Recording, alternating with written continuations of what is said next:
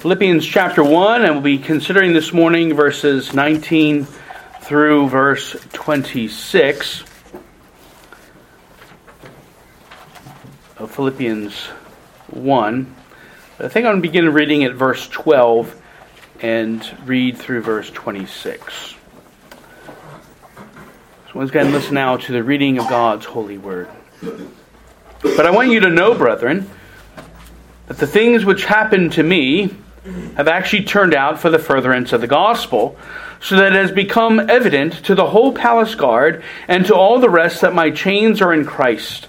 And most of the brethren in the Lord, having become confident by my chains, are much more bold to speak the word without fear.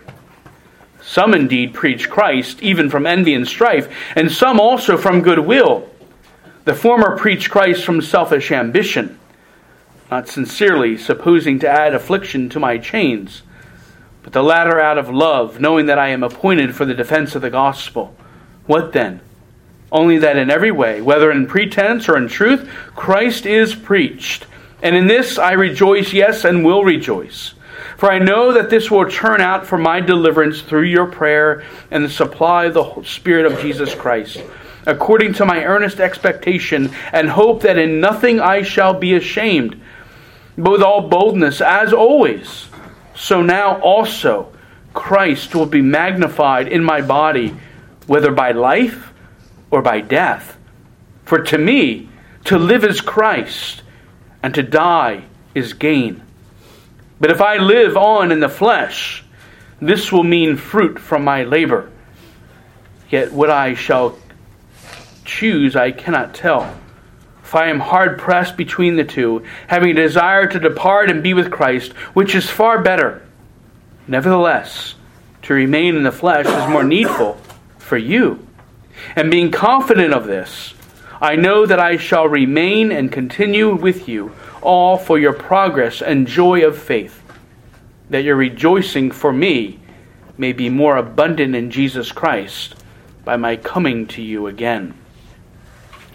Let's seek the Lord's blessing on this, His holy word. O gracious God in heaven, we rejoice and give thanks to you for the truth of your holy word, and we are again mindful of how your word is our only infallible rule for faith and life, and we look to it to be guided and to be fed and to be encouraged, to be challenged. And so we just pray that as your word goes forth in the power of the Spirit, that it truly would go and reach deep into our hearts. And we pray that it would truly find that rich, fertile soil that will bring about a great and abundant fruit for your glory. And so we pray now for your blessing upon your word. In the name of the Lord Jesus Christ, we pray. Amen.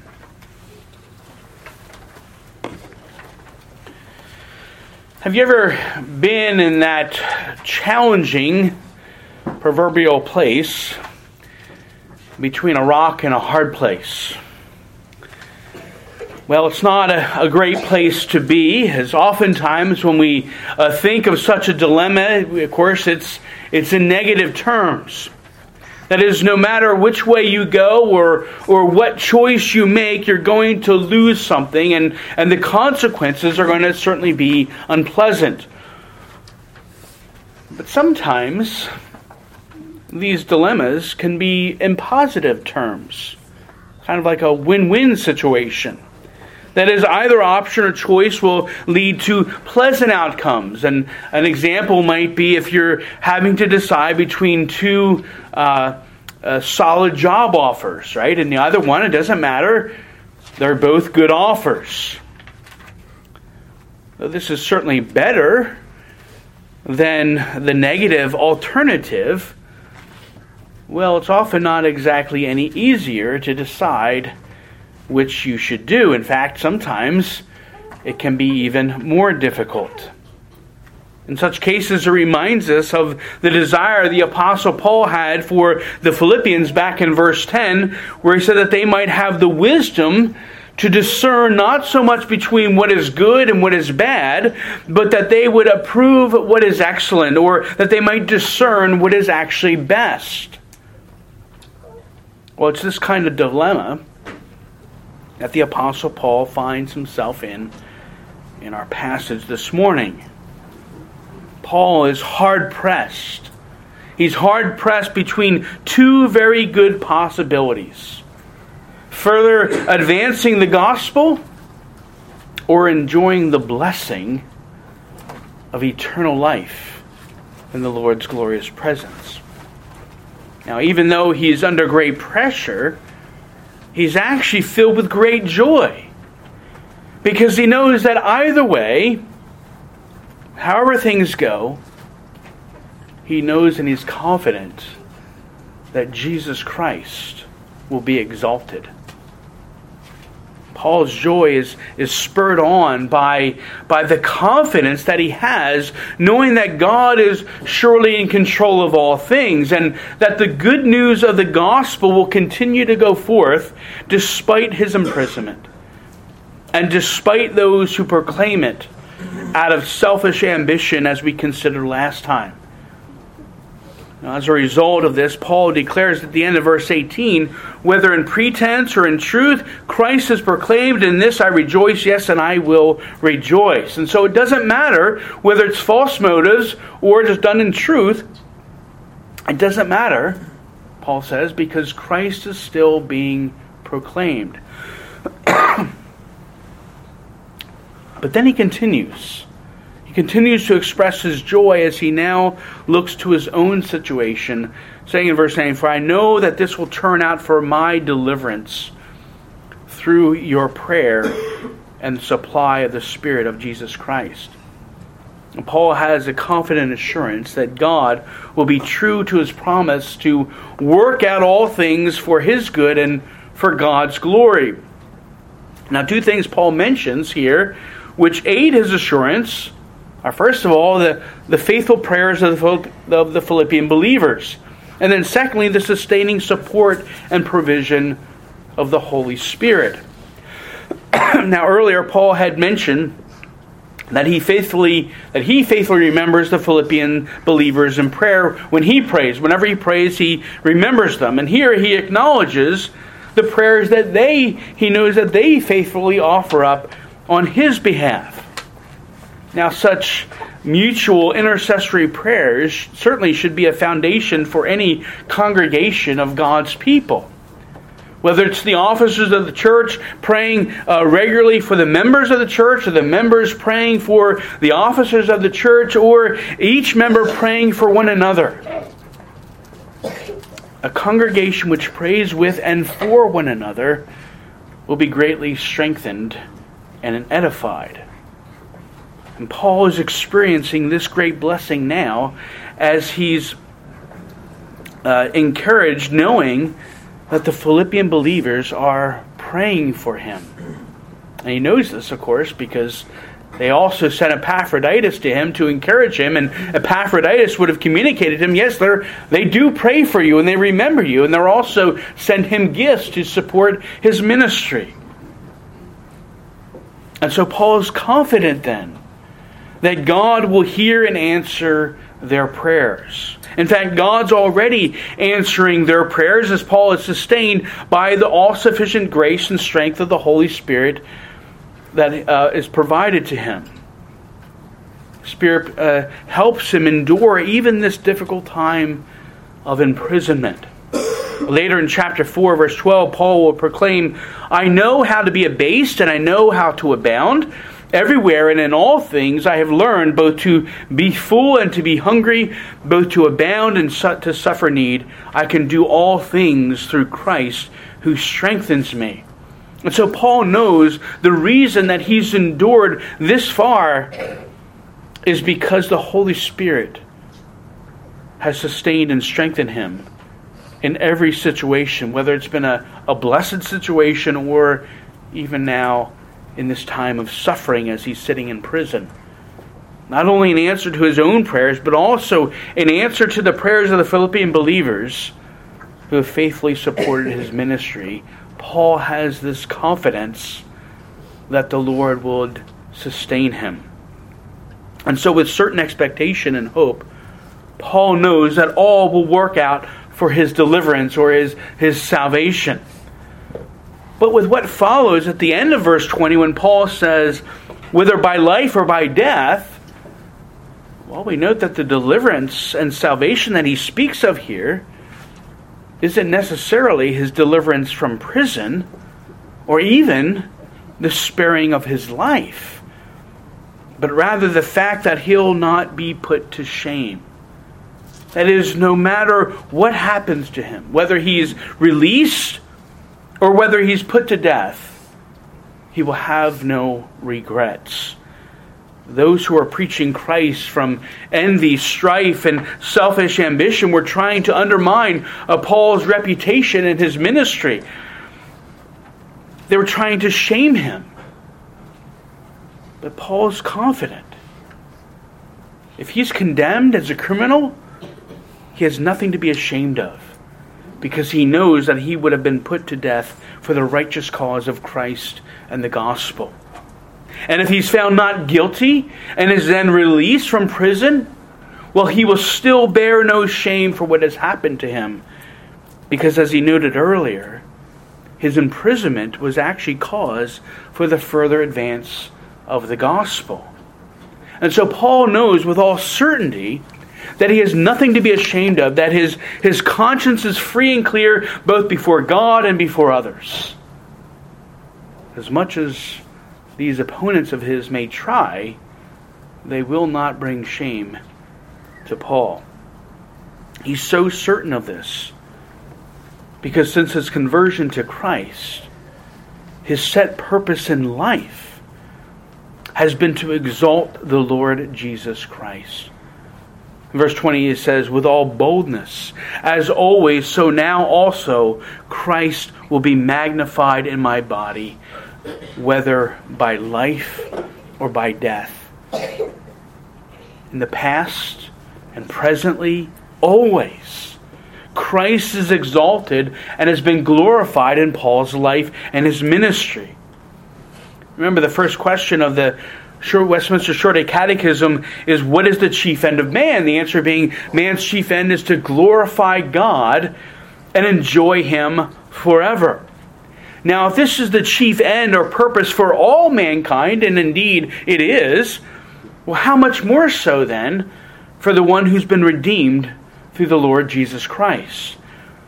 This is what's been the chief focus and concern of Paul's life and ministry that God in Christ would be glorified and exalted. The Philippians have witnessed this for themselves, this, this testimony in Paul. Even the soldiers uh, who are uh, guarding him, the palace guard, they've witnessed it as well. And, and some have even been converted because of it. Because Paul seeks first to glorify Christ at all times and in all situations. Truly, he has no reason to be ashamed.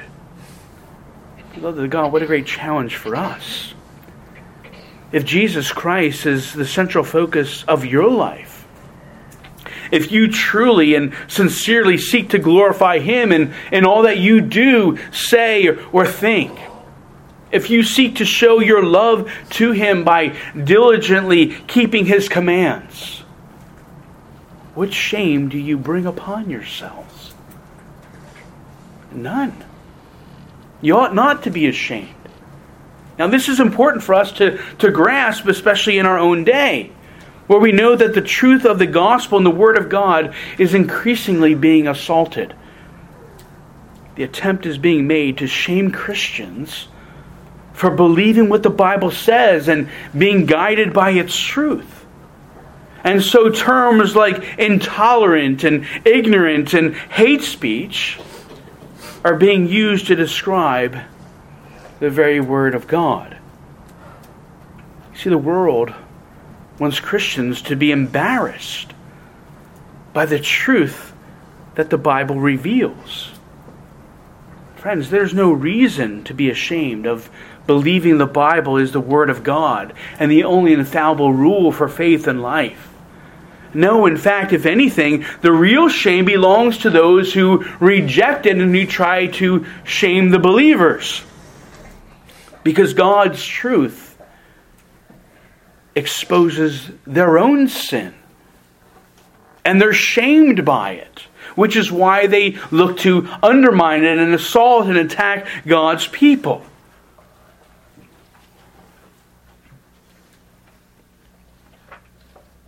It's become clear that their guilt and condemnation before God is, is revealed by the very word of God which they reject.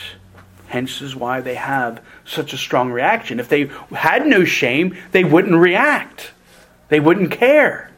But you see, they do care. Because the light of the gospel is shining in their realm of darkness. And the darkness hates the light and flees from it. But you see, the sincere believer in Jesus Christ, then, though, needs not to be ashamed because we stand in the light. We know what's around us because God has given us His light and His Word and through His Spirit. So we ought not to be ashamed when people criticize us for believing what the Bible actually says. But it's this strong and certain conviction of Paul's that actually leads to the joyful dilemma in which he now finds himself. And this dilemma is explicitly stated in Paul's confession in verse 21 For to me, to live is Christ, and to die is gain. And this confession is how Paul has come to understand his life how he, in a very practical way, reflects his purpose and goal to glorify and exalt the name of Christ at all times. But it isn't easy. Even as his current circumstances have turned the spotlight on the reality of this confession, Paul may live or he may die, as he reveals in verse 23. And if the choice was his, well, he wouldn't know which to choose. He's hard pressed between the two. But he knows, he trusts, and he believes that whatever happens, whether he lives or whether he dies, Christ will surely be exalted.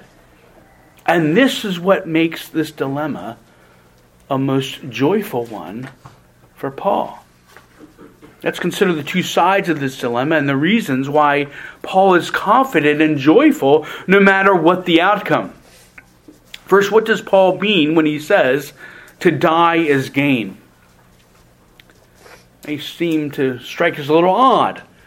What joyful gain could possibly come about through death? Well, for the one who trusts in Christ Jesus for salvation, the answer is well, everything that we hope for. Right? Through death, we leave behind the sin, the pain, suffering, sorrow, and tears that fill this life. No more temptations to, to lead us astray. No more weak uh, bodies that succumb to, to disease and age. No emotions of sadness, grief, anger, or despair that so easily can cripple us now. And though death will be bitter, well, it will be brief, and then it'll be done and over with. We walk through the dark valley of the shadow of death not even alone through that walk. Christ Jesus, the Good Shepherd, is walking with us, and He'll be there to receive us on the other end at His glorious table that He's prepared for us. And so the sin and suffering of this world is left behind at death. Also, through death, rest and peace will come. Not only will the toil, the daily grind be permanently removed, but, but even the work which God has called us to do in service to Him will be finished and complete. And whether we've accomplished much or very little during that time that we were given, we'll finally hear those words of Jesus Well done, good and faithful servant. Enter into the joy of your master. And thirdly, it's by passing through the dark valley of the shadow of death, that eternal life becomes a reality. As Paul declares in 1 Corinthians 15, he says, What you sow is not made alive unless it dies. Death for the believer in Christ is the gateway to eternal life. But fourthly, through death comes the fulfillment of all joy. As we stand forever in the glorious presence of our God and Savior Jesus Christ, where there again is fullness of joy. This full joy is marked especially by the greater level of communion and fellowship that we shall have with Christ. Right? No longer will we see him by faith. But again, Paul in 1 Corinthians 13 says, For now we see in a mirror dimly, but then face to face. Now I know in part but then I shall know, just also as I am known. This verse also shows us a, a fifth benefit gained through death, and that's a greater and more fuller knowledge of Christ, of, of God, of his God's great love for us, and of the great mysteries of his creation, his word, and his, his ways. We gain perfect knowledge. And six, death will draw us closer to the anticipation of an even greater glory to come. Because at death, we know that our, while our bodies return to the dust from which they came, our souls will immediately pass into the glorious presence of our Savior. But you see, that is only one step to the glory God has in store for us. The, the final step will come on the last great day when Christ returns. and our bodies will be raised up from the grave. And they'll be transformed into new and imperishable bodies. and they'll be reunited with our souls so that we will be fully glorified and perfected in Jesus Christ. And then finally, at least in Paul's case here, and for all those saints of God who have been and who will be unjustly put to death because of their faith in Christ. Having paid the ultimate price for following Christ and the gospel, their death means that the gospel won't be silenced with them. But the gospel will continue to spread and it will go forth to the glory of God as others are strengthened and encouraged by witnessing their confident faith even in the face of death. And we see testimony of that uh, throughout. Uh, we see it in, in the scriptures with Stephen. People uh, see how this man faced death and the stoning death, and, and uh, it was glorifying of God.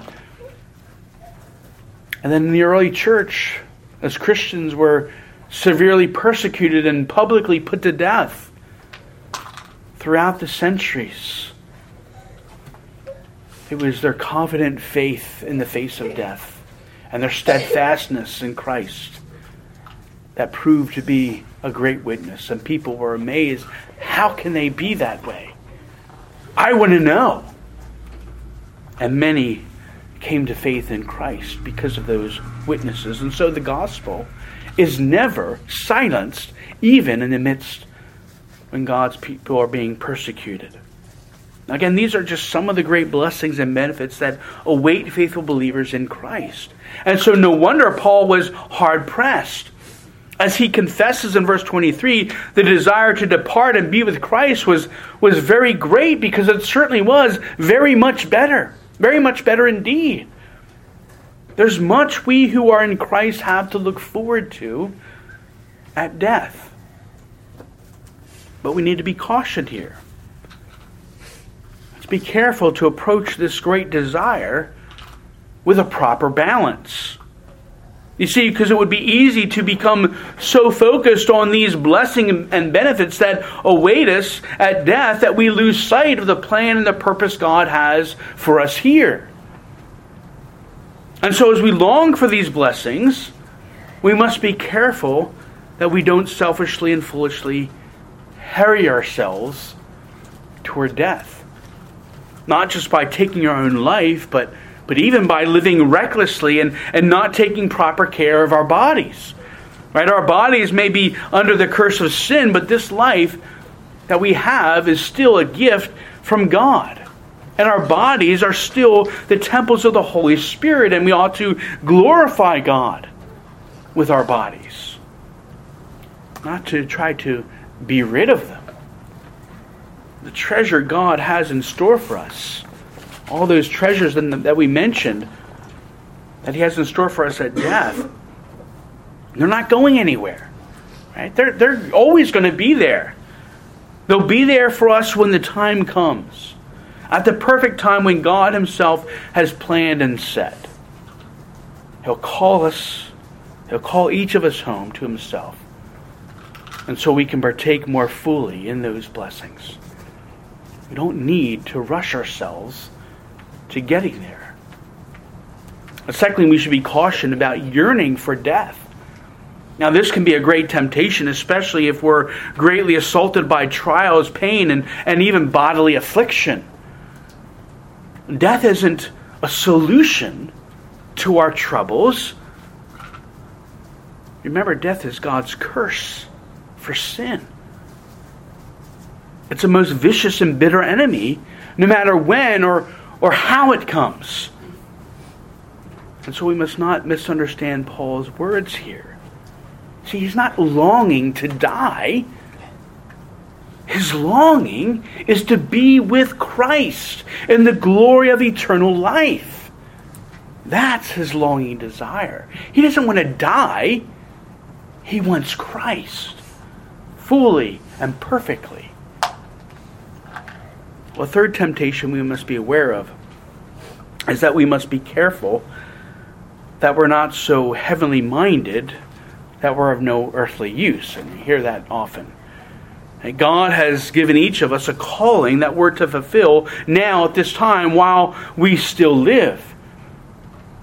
And we ought to be faithful doing the work that He's given to us until He says, Enough, it's time, come home. We always ought to be busy doing the work the Father has set before us. And then a final temptation is just the opposite of the previous one. We must be careful that we don't hold on to things of this life as if we're going to be able to take them with us because we can't. We shouldn't fear losing what we have, losing what God has given us in this life, because we know that this is not the treasure that will last forever. We should also not fear death at all. we should not fear death because of what Christ has prepared for us in his Father's house. Knowing that there are great blessings far beyond what we could ever possibly imagine. And so Paul realizes all this. And this is why he expresses this great struggle. There's so much to look forward to after death. It's so very much better. But the other option, the other option is pretty appealing as well. To live as Christ. What does this mean then for Paul and for us to live as Christ? First, in verse 22, Paul says, But if I live on in the flesh, this will mean fruit from my labor. And so continuing to live on won't be a, it's not going to be a holiday or vacation. See, there's much work to be done. Not dreaded toil, but the joyful work of ministry, of sharing the gospel, of doing what we do for the glory of God. Remember, Paul's set desire is to exalt Christ in all things. And if he lives on, well, he'll have more opportunity to do just that, to glorify Christ. But again, this isn't easy work. There are many challenges, distractions, and discouragements. In fact, the reason Paul is in prison is because of his faithful preaching and teaching of the gospel. But despite all these, Paul presses on to do the work which Christ has called him to do. Again, what a challenge for us as a congregation of God's people. we may we may face various setbacks and, and discouragements and, and challenges, but these shouldn't derail us from continuing to pursue the great commission which Christ has given his church. As we see here, Paul presses on with the expectation that ultimately his labor and ministry will be fruitful. And this is truly, it surely has been, even at this time, right? Even while he's in chains and in prison, his ministry continues to be fruitful because he's not given up on what he's been called to do. Paul's assured, and certainly we can be assured, that as we press on, laboring and ministering to the glory of the Lord, there will be fruit to those labors. It may not come immediately. It may not be the kind of fruit to expect or may not come from where we would expect. But if we faithfully abide in the vine of Jesus Christ and do as he commands, we will bear fruit for his glory. That's his promise. If you abide in me, you will bear fruit. Well, secondly, to live in is Christ means that Paul will have further opportunity to bless and minister to others, including the Philippians, whom he hopes to see again. Paul clearly sees that by serving Christ, he must serve others also. He'll make this point again in, in chapter 2, but here he acknowledges in verse 24 Nevertheless, to remain in the flesh is more needful for you. And so Paul's great love and concern for the Philippian believers is revealed once again. He's, he's so burdened for them and their needs that when weighing what's best for himself, he realizes that the needs and concerns of others must be taken into consideration as well. It would be far better for him, for Paul, to depart and be with Christ. But it's much more necessary for him to remain on for the sake of the Philippians and, of course, others. So they still need him. Now, certainly the time will come when they'll have to carry on without him, but, but he begins to sense here that his time hasn't yet come. His desire to live on is not for himself it's not for any selfish motive, but it's so that he might have further opportunity to minister to others. With such a desire, Paul goes so far to reveal in verse 25 his conviction that his that is exactly what will happen. Being confident of this, I know that I shall remain and continue with you all for your progress and joy of faith, that your rejoicing for me may be more abundant in Jesus Christ by my coming to you again. There was still much progress that needed to be made in the lives of these people. There's still fruit that Paul would have liked to have seen. And his work wasn't yet done, and he was confident that this was God's plan also. And from what we know of Paul's letters, it appears as though he was right. After this imprisonment, he would be released from prison for a time, and he likely would visit the Philippians again during that time, but eventually, he would be arrested again. He'd be thrown into prison again, and then eventually he would be put to death around 68 AD. But up to that time, not knowing when his death was actually going to come, right up to that time, Paul was committed to serving others. Thirdly, for Paul to live as Christ means especially to live for Christ.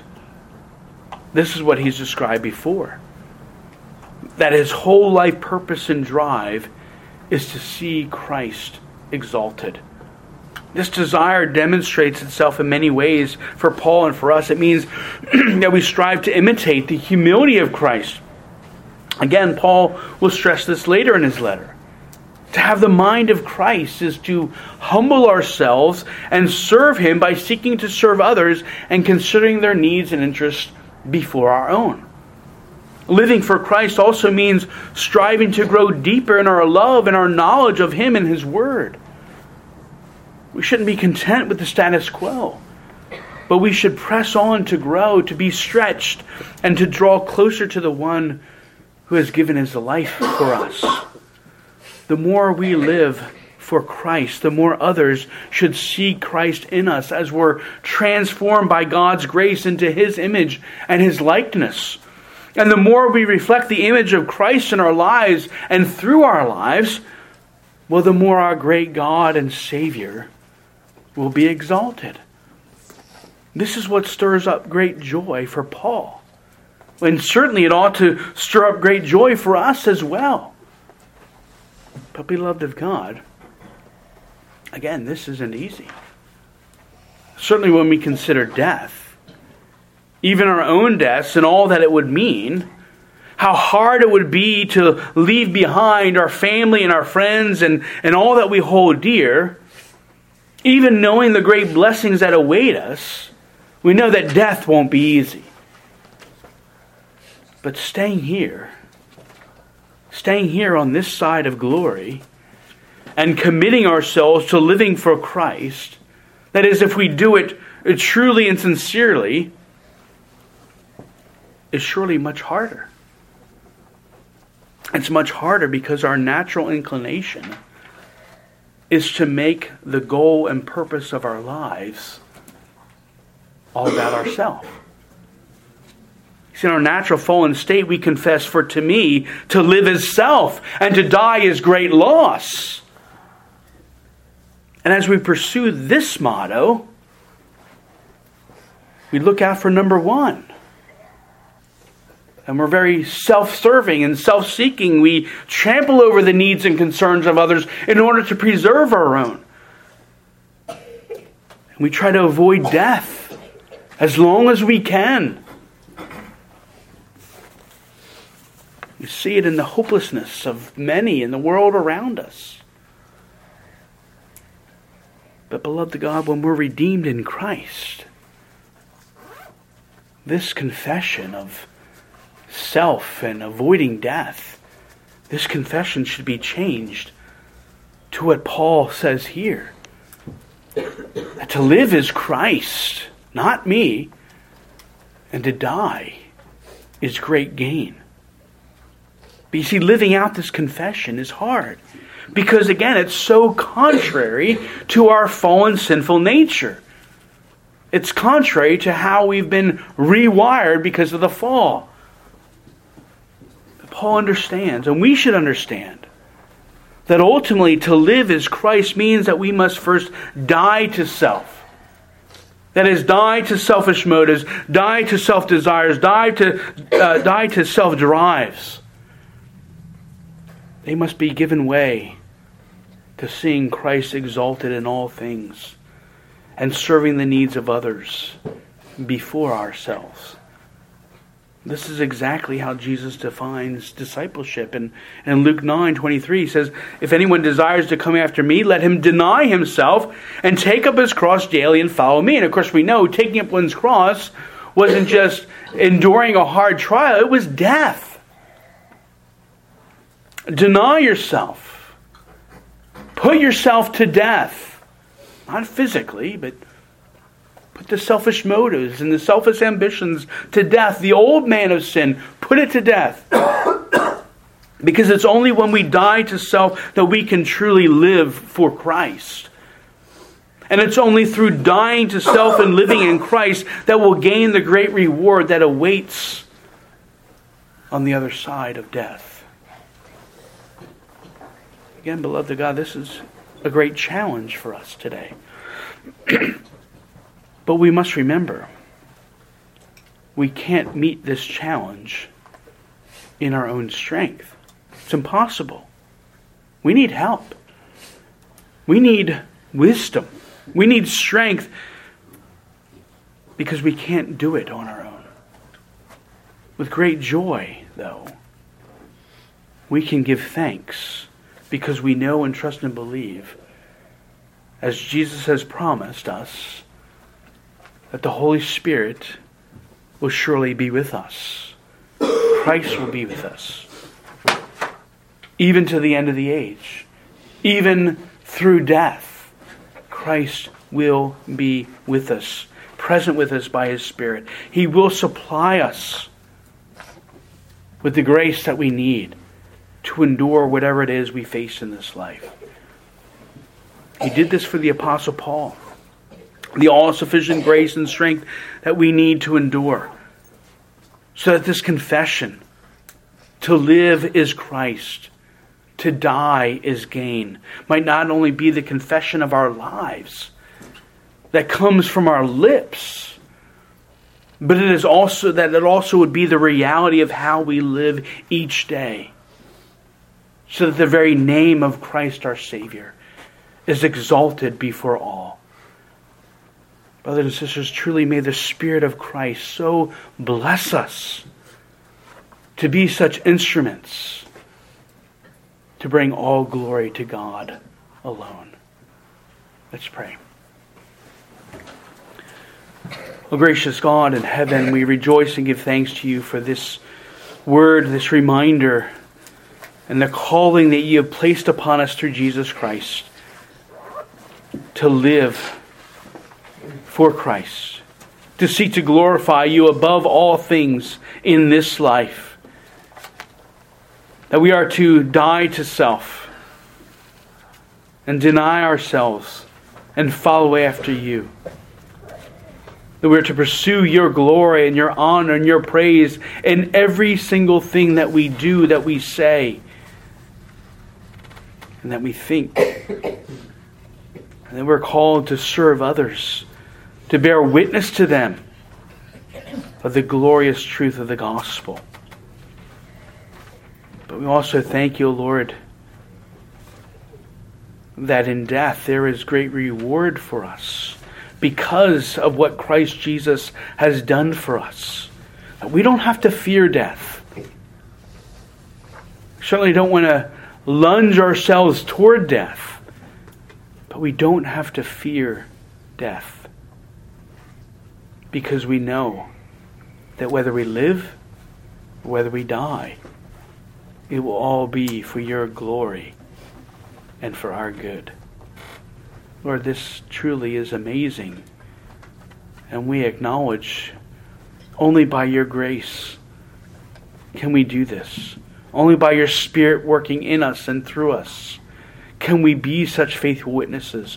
And we do pray, Father, that you would help us to be such witnesses even in our own community. And we see many people around us who, who struggle, who are having these challenges and difficulties, who have no hope, who fear death. And so we just pray, O oh Lord, that you would help us to be witnesses to them, that they might share in the hope and the joy, the everlasting joy that we have. We pray, Father, that you would truly impress these truths upon all of our hearts, drawing us all closer to yourself, that we might truly lift up and glorify your holy name in all things. In the name of the Lord Jesus Christ, we pray. Amen.